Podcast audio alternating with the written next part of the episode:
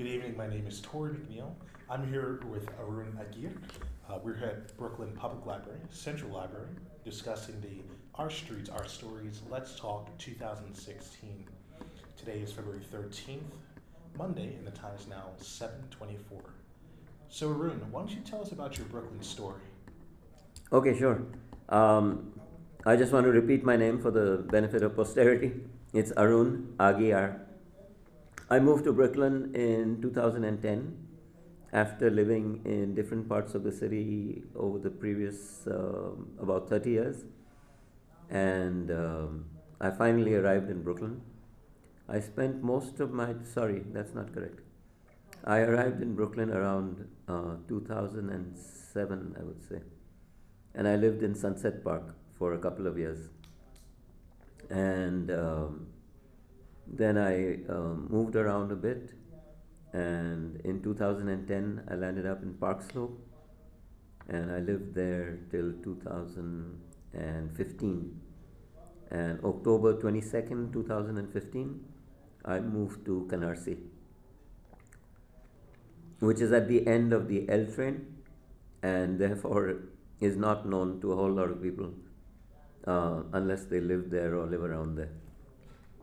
There are large parts of Brooklyn, and certainly most of Manhattan, all of the Bronx, and all of Staten Island, which have never heard of Canarsie.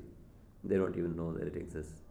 But it's a great neighborhood, extremely eclectic, very warm, uh, heavily Caribbean, African American, very uh, lower to middle to somewhat upper middle class, but with a concentration of uh, hardworking immigrants, um, many of whom have just arrived in the last 5 to 10 to 15 years. Some of them have put down roots.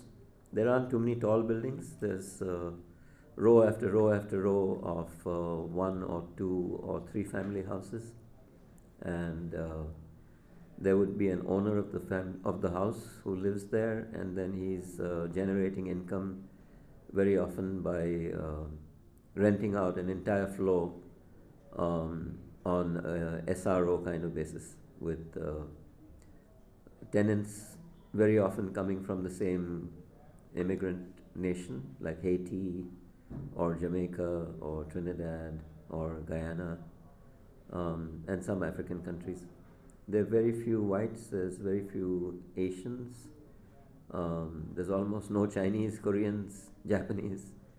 Um, there are some Indians, Pakistanis, a lot of Yemeni store owners. Um, there's some great food, and people are very nice. Uh, I, it's so different. I often carry a heavy wagon around with me because I help to distribute uh, a paper called The Indypendent since uh, the last couple of months. And uh, I have the most amazing experiences of people helping me to um, maneuver through crowded corridors or to go up and down steps. And one of the most amazing incidents was I was bringing down this heavy wagon one step at a time down the staircase at Broadway Junction. And this woman just uh, bent down with her back turned to me, picked up the bottom of the wagon, uh, carried it down, put it down on the on the floor, and walked away without my even being able to look at her face. And I was calling out saying, I want to thank you. And she was just like waving the back of her hand to me. Like she was like, I got my thing to do. You know, I helped you and there's no need to talk anymore about it. So that, that, that kind of, I've lived all over the city and that kind of experience is absolutely unique and amazing. Um, as far as 2016 is concerned, I um, had a kind of epiphany because from around 2010 when I moved to Park Slope till about uh, 2015, I'd gone completely dormant. I'd sort of semi retired without actually physically retiring, but uh, I was living on a um, limited cash flow, um, a lot of family support. Um, I was eligible to uh, get benefits, but partly out of lethargy, partly out of aversion to depending on the government for anything. I was uh, I just sort of brought all my fires down to a low grade of heating. I wasn't going out much. I wasn't eating much. I wasn't socializing much. And uh, around um, the middle of 2015, um, I kind of decided that I had I'd been doing enough of this non-participation in life, and just about that time, the Bernie Sanders campaign began kicking off. So I'm not quite clear. Did Bernie Sanders wake me up, or did I wake up and find that Bernie Sanders was available and I could, you know, quickly piggyback on it? I've been an activist a lot of my life. Um, so in the process of waking up, looking for an activist kind of activity to jump into was a natural. Uh, and I'm still not clear. Did Bernie Sanders inspire me, or, or not necessarily Bernie Sanders himself, but the energy and the enthusiasm and the momentum around his campaign? Did that, you know, trigger me, or did I kind of wake up and say, "Great, there's something going on, and let me jump into that"? But one way or the other, I began initially um, phone banking um, for the Bernie Sanders campaign and uh, I would go on to the Bernie Sanders website every day that I knew I was free that afternoon or evening, and I would log in to see where there was a phone bank. And it didn't matter to me. It could be in Brooklyn, it could be near to my home, it could be far away. Initially, I was just going to places which were easily accessible on the L train, partly because uh, I also, uh, in addition to the kind of uh, psychological dormancy, I'd also developed some uh, host of very complex medical issues, all of which seemed to be beyond solution. Um, and uh, I hadn't seen a doctor for years and years and years. Um, partly through the Bernie Sanders campaign, uh, I ran into a really uh, hyper enthusiastic, talented, uh, energetic, intelligent, and charming uh, volunteer. And one day, um, after we'd finished, actually on the day of the New York primary, we'd finished off for the evening, and she was heading home, and it was dark, and I volunteered to walk her to the bus stop. And while walking, um, we began chatting, and it transpired that she was a doctor. And I quickly positioned my complaint to her, and uh, she had a solution. So, since we're talking about Brooklyn, at that time she actually lived in Brooklyn as well, in the Flatbush slash Ditmas Park area. Now she's, uh, her name is Betty Kolod, that's K O L O D, and now she's a resident at Montefiore in the Bronx for the last um, since summer, and I haven't seen her since then. Uh, we've talked once or twice on the phone, but definitely not since she became a resident. But uh, that was kind of uh, not necessarily causative, but uh, it was coincidental with the solution of several other medical problems I had. And the issue on which she really came to my assistance with a remarkable piece of insight had to do with my uh, legs and my knees. I was having uh, really a hard time uh, walking, along with uh, having a difficult time uh, over a period of maybe two or three years on balance. Um, I would be walking um, at a 90 degree angle, and suddenly I'd find my body was wearing off at a 65 degree angle and occasionally I'd knock into people in the street and I began, you know, very hesitant about going anywhere that required climbing of stairs and things like that. Uh, anyway, so remarkably, all that changed, um, and I became very physically active. Um, and I threw myself very enthusiastically into Bernie's campaign, and uh, all the way till the primary. Um, which was, I think, in April. And then beyond that, when in the next month or so I realized that Bernie was going to cop out, and rather than uh, challenge the Democratic Party establishment for the nomination, or in the interest of the country and in the interest of his own movement, declare an independent campaign.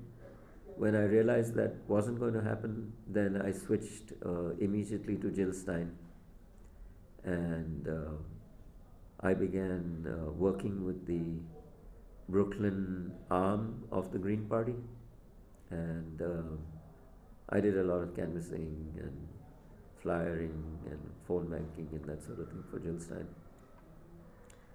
So, um, 2016 um, ended with uh, the presidential election in November, and uh, I kind of uh, foresaw that uh, the Democrats were going to lose, and they were going to lose badly. I called it a long time before, um, much to the surprise and disappointment of a lot of friends who then automatically presumed that because I was saying that Hillary is not going to be strong enough. And even if she were to win, she's not going to be a good president. And she doesn't deserve to be president. They automatically made me a trumpeter, uh, a Donald Trump enthusiast, which I wasn't. Um, I had had a small uh, encounter with him maybe 20 years ago. Um, I have a business background and uh, part of my management experience included uh, very high level recruiting. So I developed an ability to form a quick judgment of an individual based on a slight encounter. Sometimes that could go wrong. Most of the time, I was right. And uh, just in terms of forming a general impression, most of the time, almost all the time, I was correct. So I formed this impression of this man as a competent uh, entrepreneur, a sharp businessman. Uh, and then later on, I saw him in um, situations like The Apprentice and public statements that he made and all his marriages. And it was almost, if you lived in New York, it was inescapable to run into some mention of Donald Trump or the other. So um, I saw that this election was going to go to him, and there was nothing that anybody could do to stop it. Um, so immediately after the election, I began trying to organize um, and uh, kind of along with my disgruntled, disappointed, dejected friends and colleagues who had worked for Bernie. Many of them had switched to Hillary. Most of them had actually switched to Jill Stein, um, who had a disastrous showing, um, not unexpectedly, because of issues like finance and access to media and access to the three presidential debates.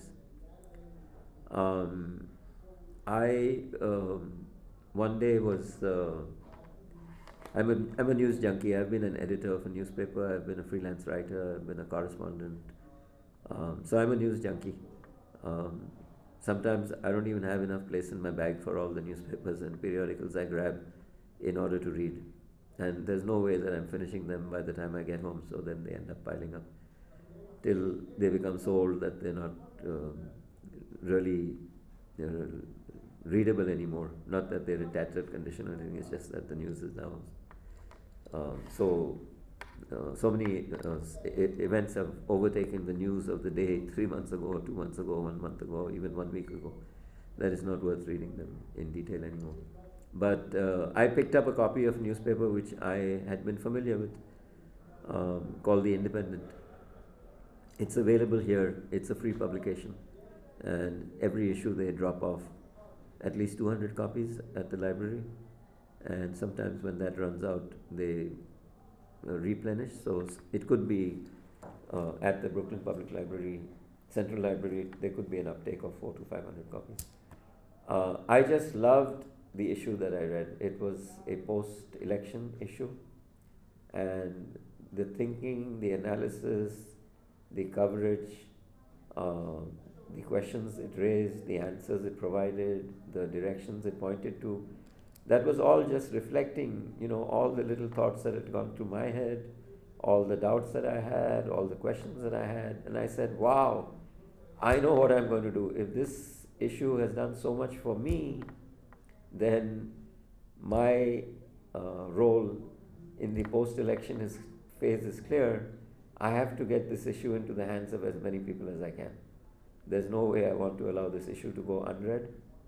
Uh, I have to also try and uh, get it to people who've never seen it before. And I have to get it to people like me who might have been enthusiastic, uh, passionate, opinionated, energized by the election process, even if they didn't actually participate. But therefore, the next morning after the election, uh, were left thinking, gee, what next? What does anyone do? What does society do? What, I, what do I do? One experience I had in the Bernie Sanders slash Jill Stein campaign was that I saw that my neighborhood of Canarsie was totally under canvassed. It was uh, under accessed. One day I saw in this on the sidewalk a flyer for a candidate at that time, now she's the assemblywoman, uh, called Jaime Williams. And uh, I looked at it, I stared at the picture, I picked it up and turned it on both sides, and then I said, Oh my God, there hasn't been a single, I haven't seen a single Bernie Sanders flyer anywhere in this neighborhood. And here's one lying on the floor. Obviously, they must have plastered the neighborhood or at least distributed it so widely that you know, an extra copy is floated away and is lying on the sidewalk. But I haven't seen anything with Bernie, I didn't see anything with Jill Stein. Um, and I realized then that um, being a low income uh, neighborhood, uh, it was likely to be overlooked and ignored.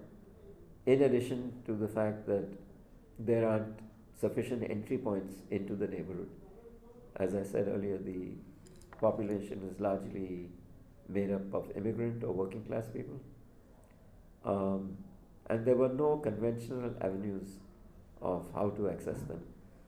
And I said to myself, uh, now I have the ability, since I have uh, made the decision to help distribute this paper, and when I talked to the publishers and the editor of the paper, they were very excited that I would be helping them to physically distribute greater quantities.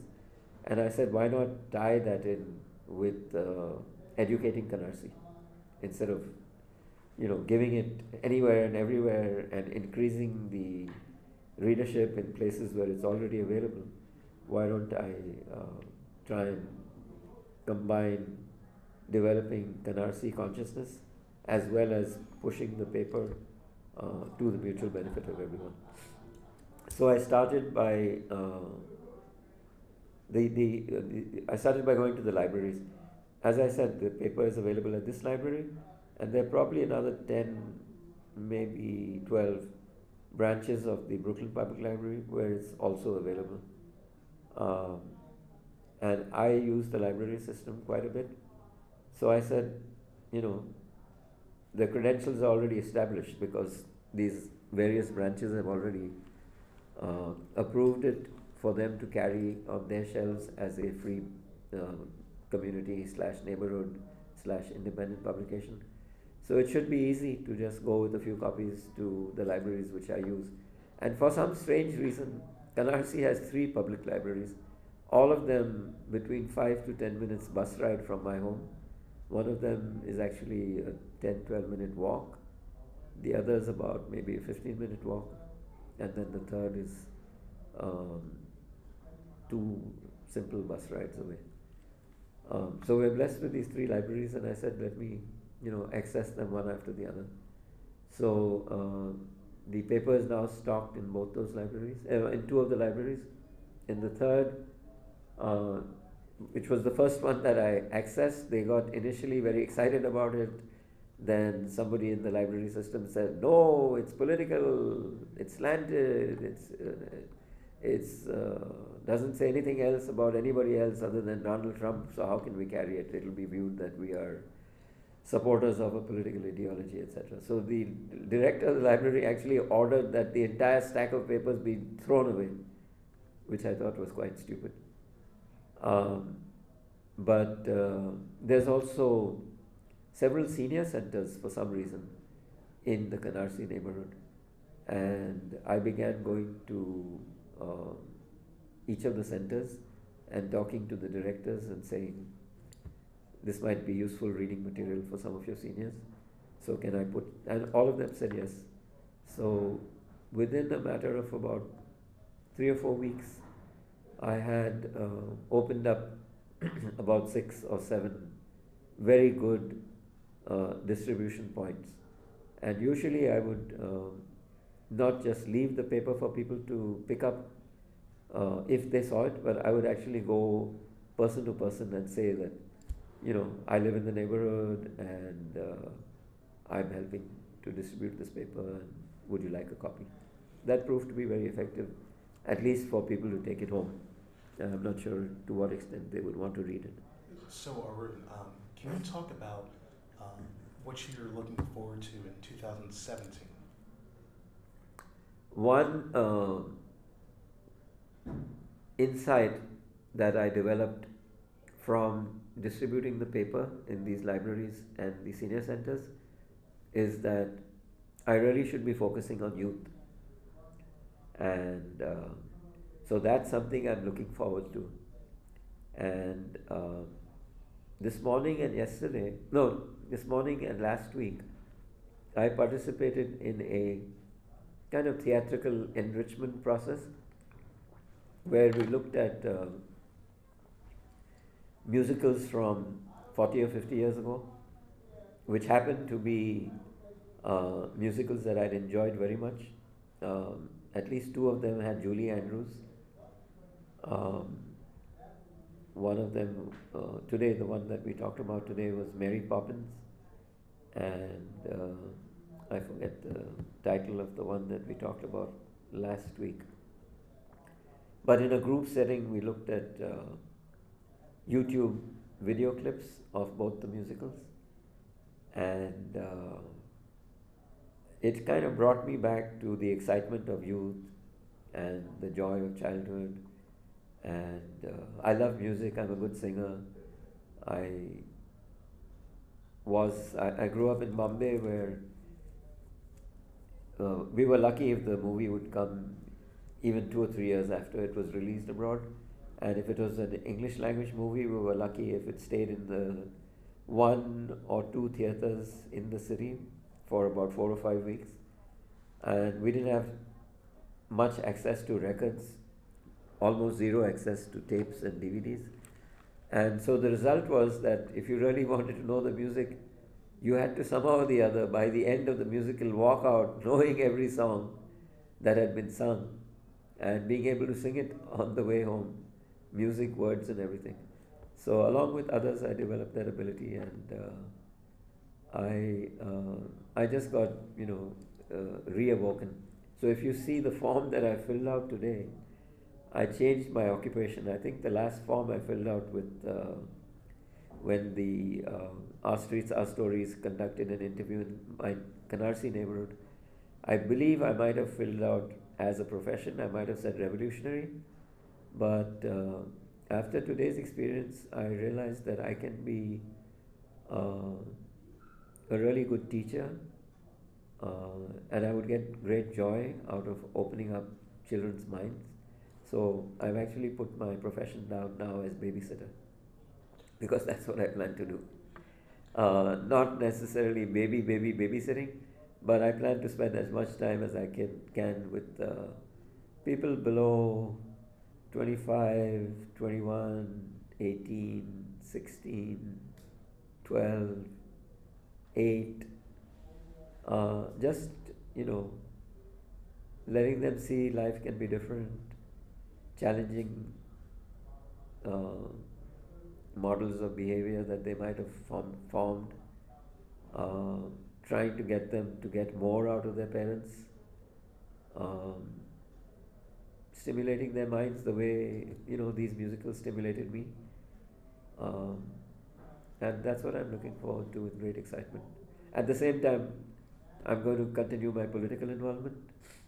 Uh, it's been ramped up quite a bit, and uh, the new presidency is just three weeks old, but uh, I foresee that uh, in the next few months I should have become part of several activist circles some of which will intertwine with one another and will create a process of uh, development of an alternative model of public participation in political life, uh, governance, uh, opposition, and start preparing for 2020. All right, so Mr. Uh, Mr. It, it certainly was an honor and a privilege speaking with you today about our Streets, Our Stories, Let's Talk 2016. Uh, of course, we do wish you the best of luck in your future endeavors. And thanks again for speaking with us. Okay, great.